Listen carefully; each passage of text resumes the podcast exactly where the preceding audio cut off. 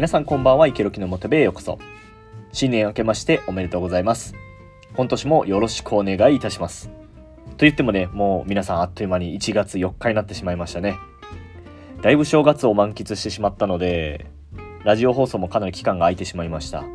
まあ、今年もね楽しくラジオ頑張っていきたいと思います。よろしくお願いします。ところでねちょっと余談なんですけどもそろそろ今年の目標っていうのを決めていかないといけないなと思っているんですけども今年の目標がねなかなか定まらなくて。次のあの3連休のうちにはもう決めようかなと思うんですがまあ友達と相談してね決めようと思ってるんですけども僕はあの毎年目標を決めるっていうのをやってるので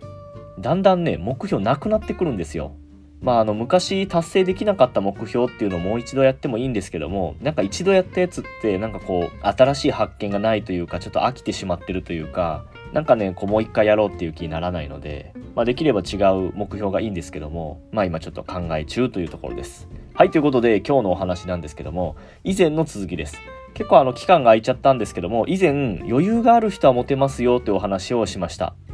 男性も女性も余裕がある方がいいですよというお話です。特に男性の場合は時間に余裕があったり心に余裕があるとそれだけで魅力的に見えますよというお話をさせていただいたんですけども今日はその余裕についてのお話。実はねこれね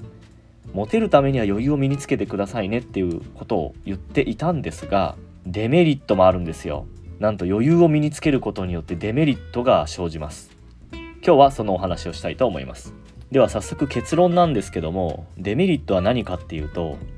周りから頑張っていることを認められなくなります。別の言い方をすると頑張ってるように見えなくなります。これがねデメリットなんですよ。前回もお話ししたんですけども余裕を見せる時っていうのは影で努力をして表ではみんなの見えるとこではあまりこう頑張ってるところとか努力してるとこっていうのは見せないんですよね。それが余裕を生み出すというか余裕に見られるコツなんですよ。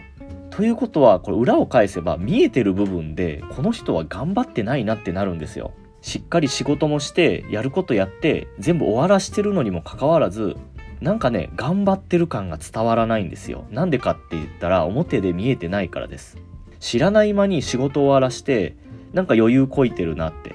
それってすごく魅力的でもあるんですけども一方で頑張ってないようにも見えます特に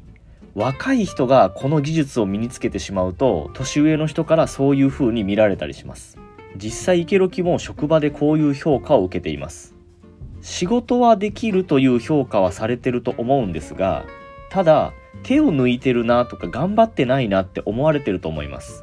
やることはやってるんですよ。なんならやることをプラスアルファでそれ以上頑張ってることがあるんですけども、ただそれって僕は表ではやらないので、裏でコツコツコツコツ動いて、プラスアルファっていうのをやっているんですね。そしたらそのプラスアルファってみんなからね見えてないんですよ。結果としてあれなんかあいついっぱい仕事してるなってなるんですけどもただその仕事してるところを見せないのでどうせあいつ適当に仕事したんだろうとか手抜いてちゃちゃっと終わらしたんだろうとかそう思われるんですよ。実際はちゃんとやってて結果も残しているのにそう思われてしまうんですよ。ただみんなの見えるところではやってない。それだけなんですけどね。これがねちょっとねデメリット。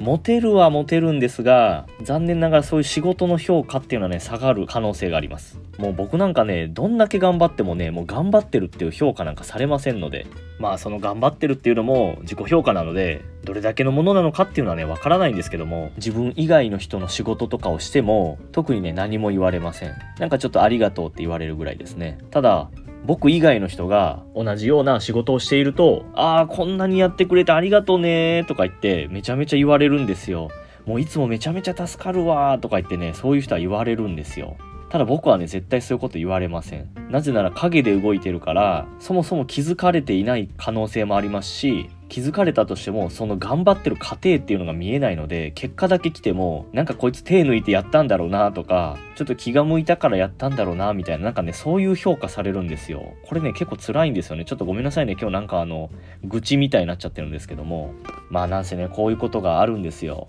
ちょっと何言ってるか分かりづらいかもしれませんがまあ要するに余裕を持って働いて周りから余裕があるように見られるようになると頑張ってないように見えます。そしてそのキャラが定着するとどれだけ頑張ってもそれが認められなくなります。